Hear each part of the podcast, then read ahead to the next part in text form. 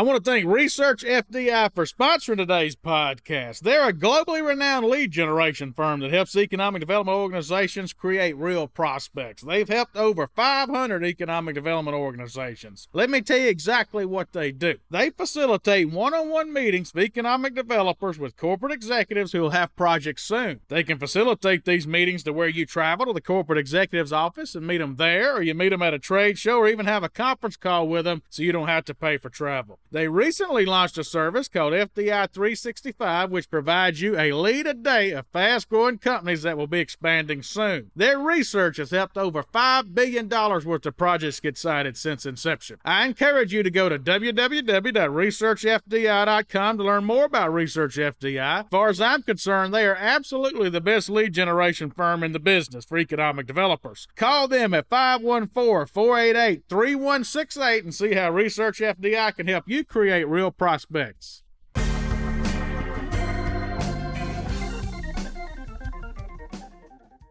Hello, this is Chad Chancellor with Next Move Group. Before we begin today's podcast, if you've been enjoying our podcast series, please go over to Apple Podcasts, leave us a five star review. That'll sure help us out. We'd appreciate it a whole lot.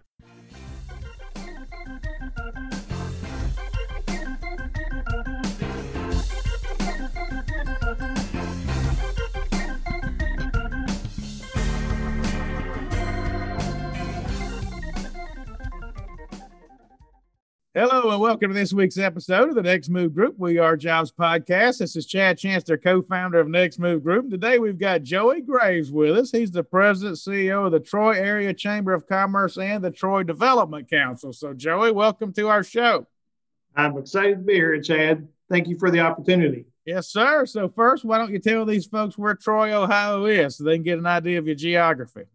Well, Troy, Ohio sits about 30 miles north of Dayton, Ohio, right on Interstate 75. Actually, the interstate bisects our community. Of course, we're close to Dayton, Wright Pat Air Force Base, Wright brothers in Dayton, Ohio. So we have quite a bit of uh, aerospace here in our community still today. And we are a historic community of about 28,000 people and doing really well. We've been able to traverse the pandemic of 2020 quite well and uh, we've got some exciting things to uh, work on in the future as well.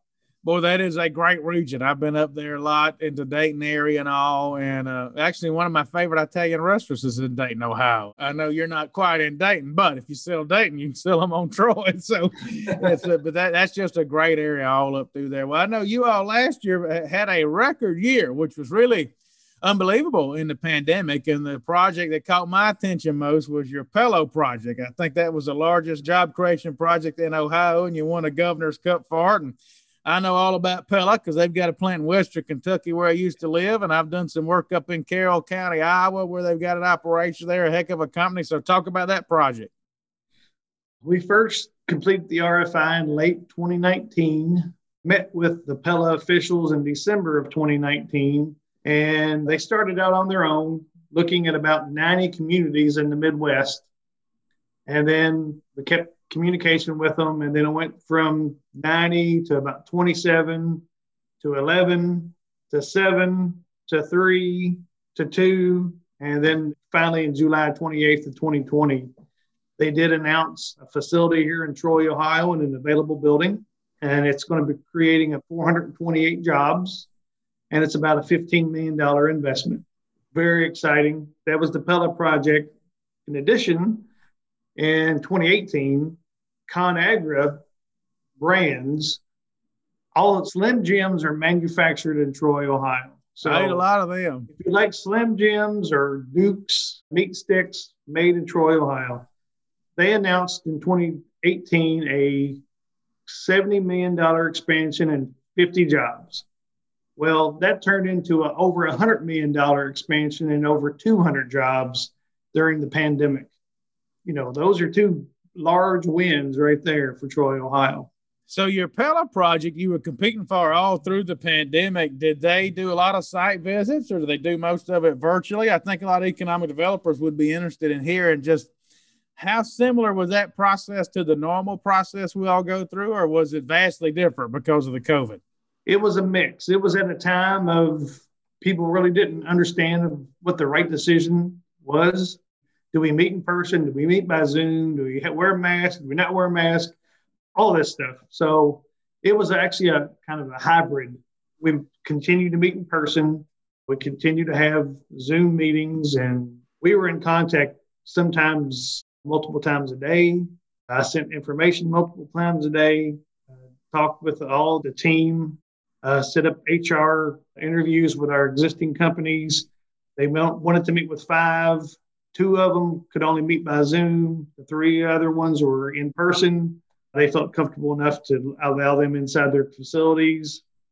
So it was just a, a bit of a mix. Unfortunately, because of the pandemic, we have not been able to officially cut the ribbon for the event or for the project.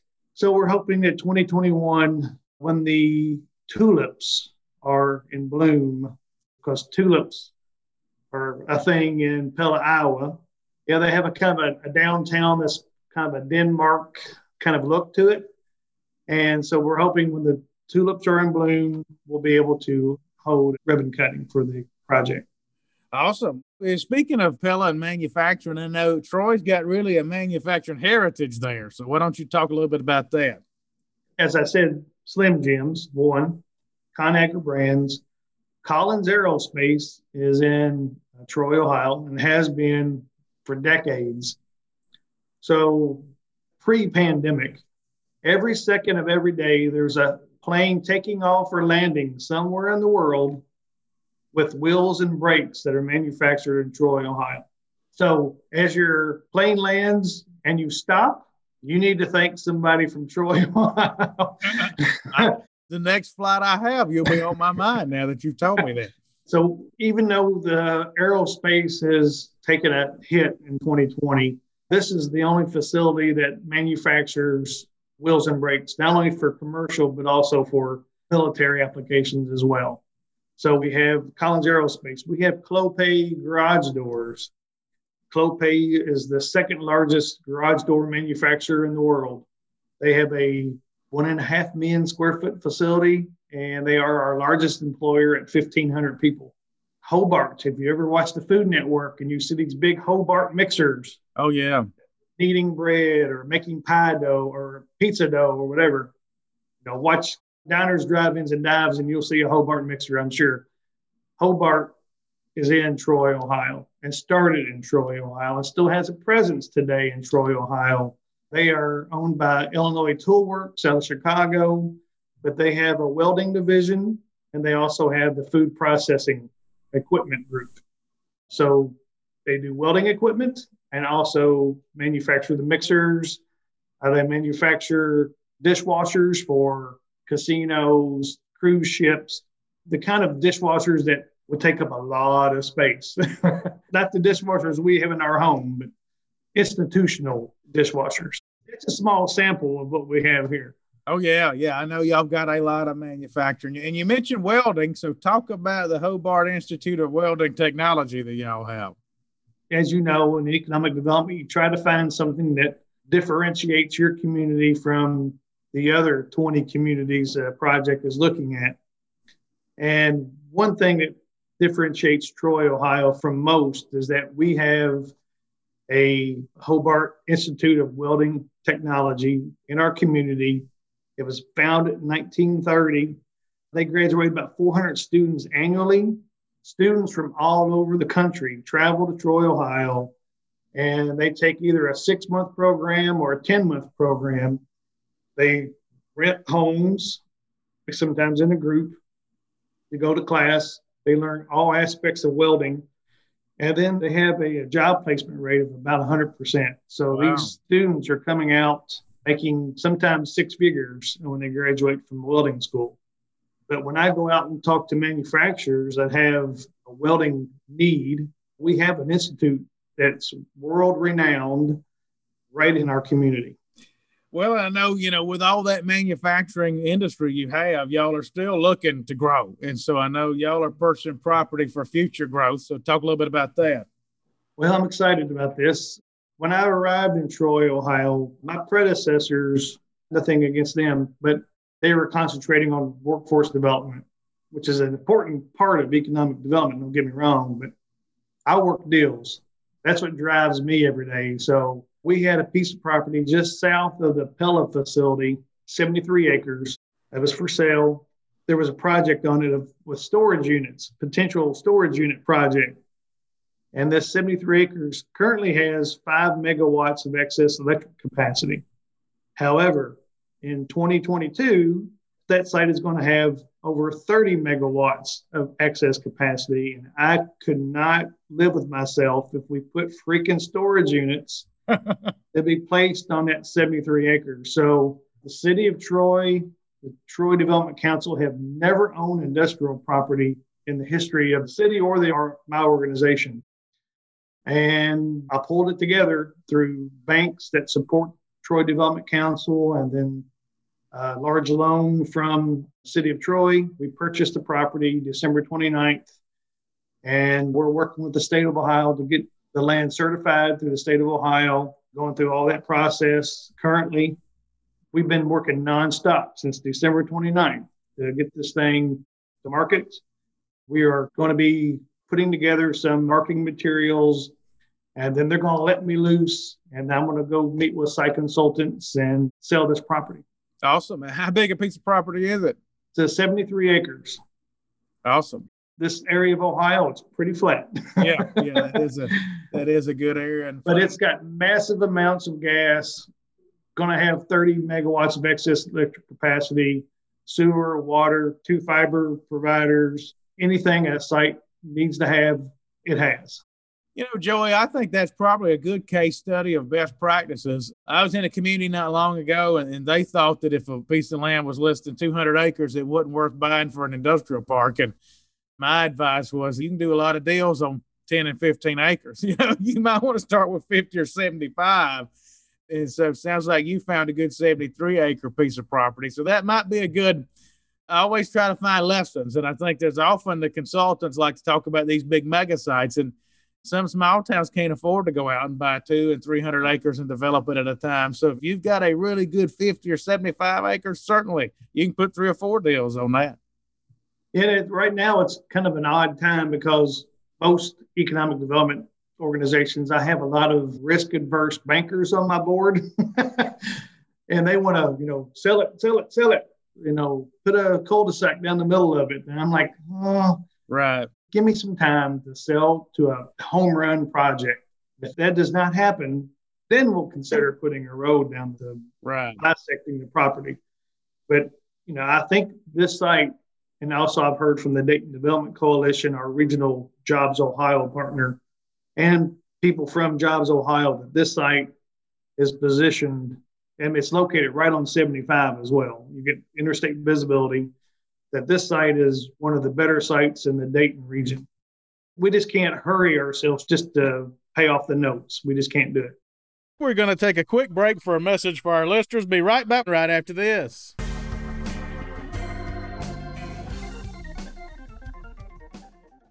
I want to thank LocationOne.com. Some of you know it as Lois for sponsoring today's podcast. In my opinion, Lois is the best buildings and sites database on the market. One of the reasons I think that is it gives you nationwide exposure. So I used to be the economic developer in Paducah, Kentucky, and I made a terrible mistake. I only put my buildings and sites on the Kentucky Economic Development Buildings and Sites database. Well, Paducah bordered Illinois and was within 30 or so miles of Missouri, Indiana, and Tennessee. So what's sense did it make for me to not put my buildings and sites on a nationwide database? Well, Lois does that for you. Looking back, I should have put my buildings and sites on Lois. It's also easy to use for an economic developer. It's just like using Facebook. It walks you through how to insert your pictures and your information and so forth. And the thing I like most, it works well on my iPad. If I'm in an industrial building, I want to be able to look at that thing on my iPad. Lois does that for me. Other buildings and sites databases struggle with that. So if you got 10 or 15 minutes to spare, go over to location1.com. Book yourself a demo and see if this can help your community have more success.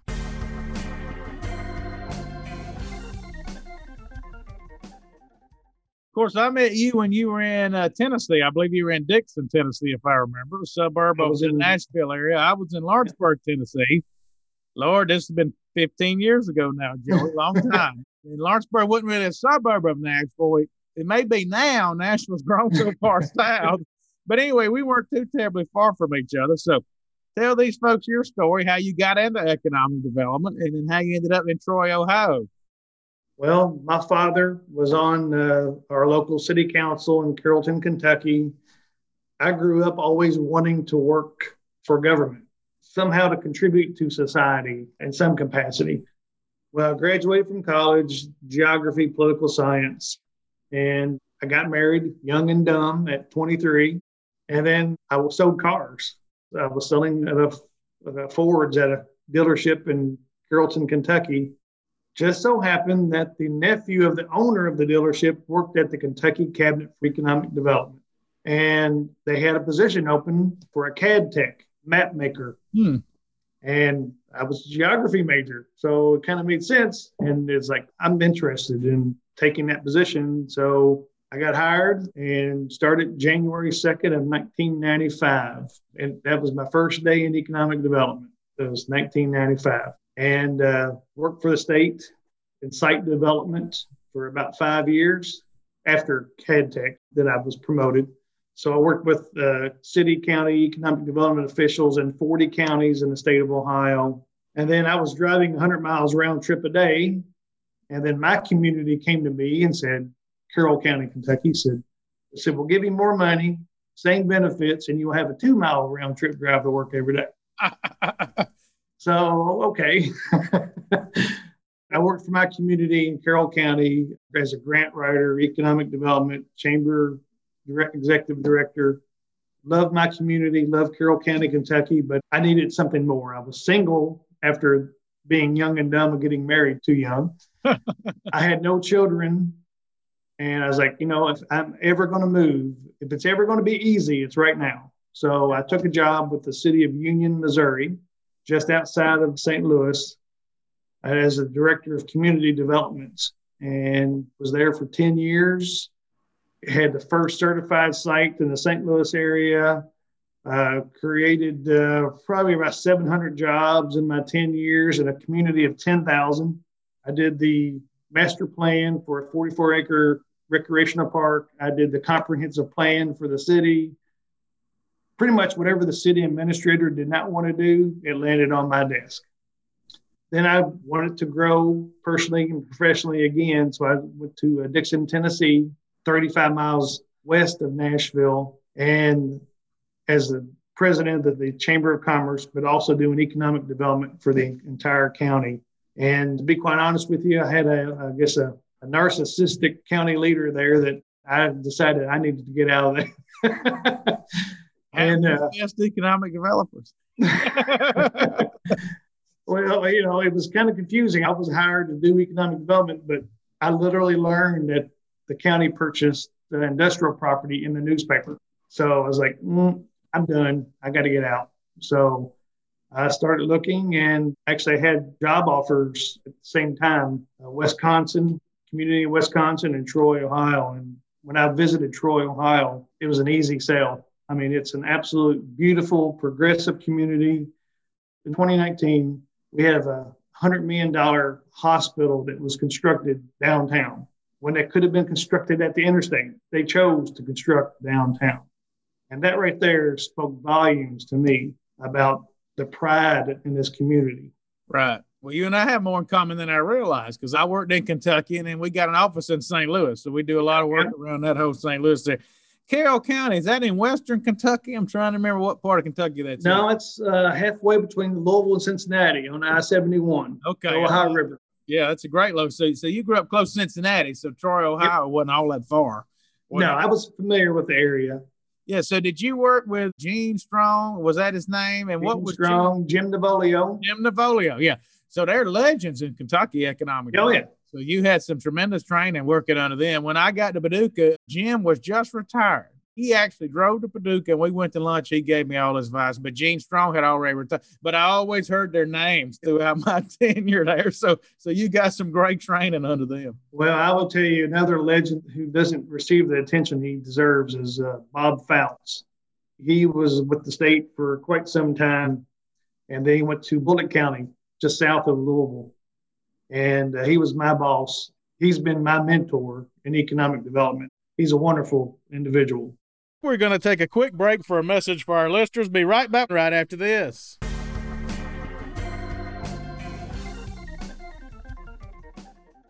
In June of 2020, Next Move Group launched a new initiative called The Movement, and we already have more than 100 economic developers as part of our movement. The movement was really built to help improve the quality of lives of economic developers. It helps economic developers land more deals, helps them get along better with their board and elected officials, helps them deal with the media, even helps them learn how to build their resume if they want to look for a new job. So thank you to our first 100 members, and if you want to join the movement, go to the nextmovegroup.com backslash movement to learn more.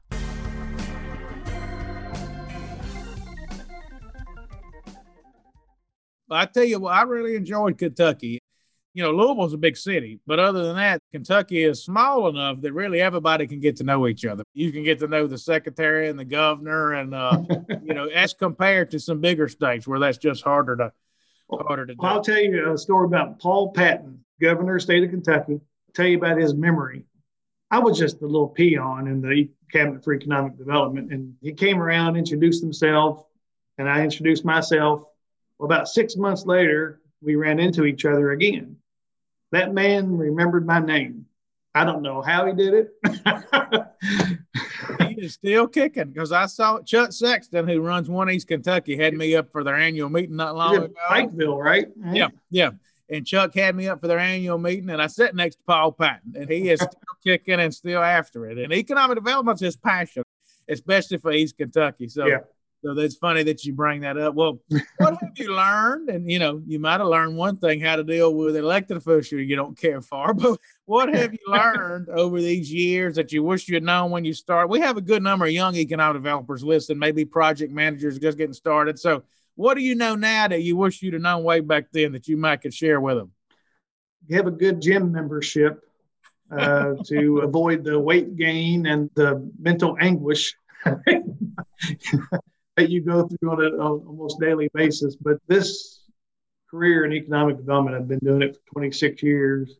I don't imagine myself doing anything else for the rest of my life. I'm 51. It's so gratifying to know that I played a part in the helping somebody buy a house or buy a car or send their children to college. You know, I'm part of that.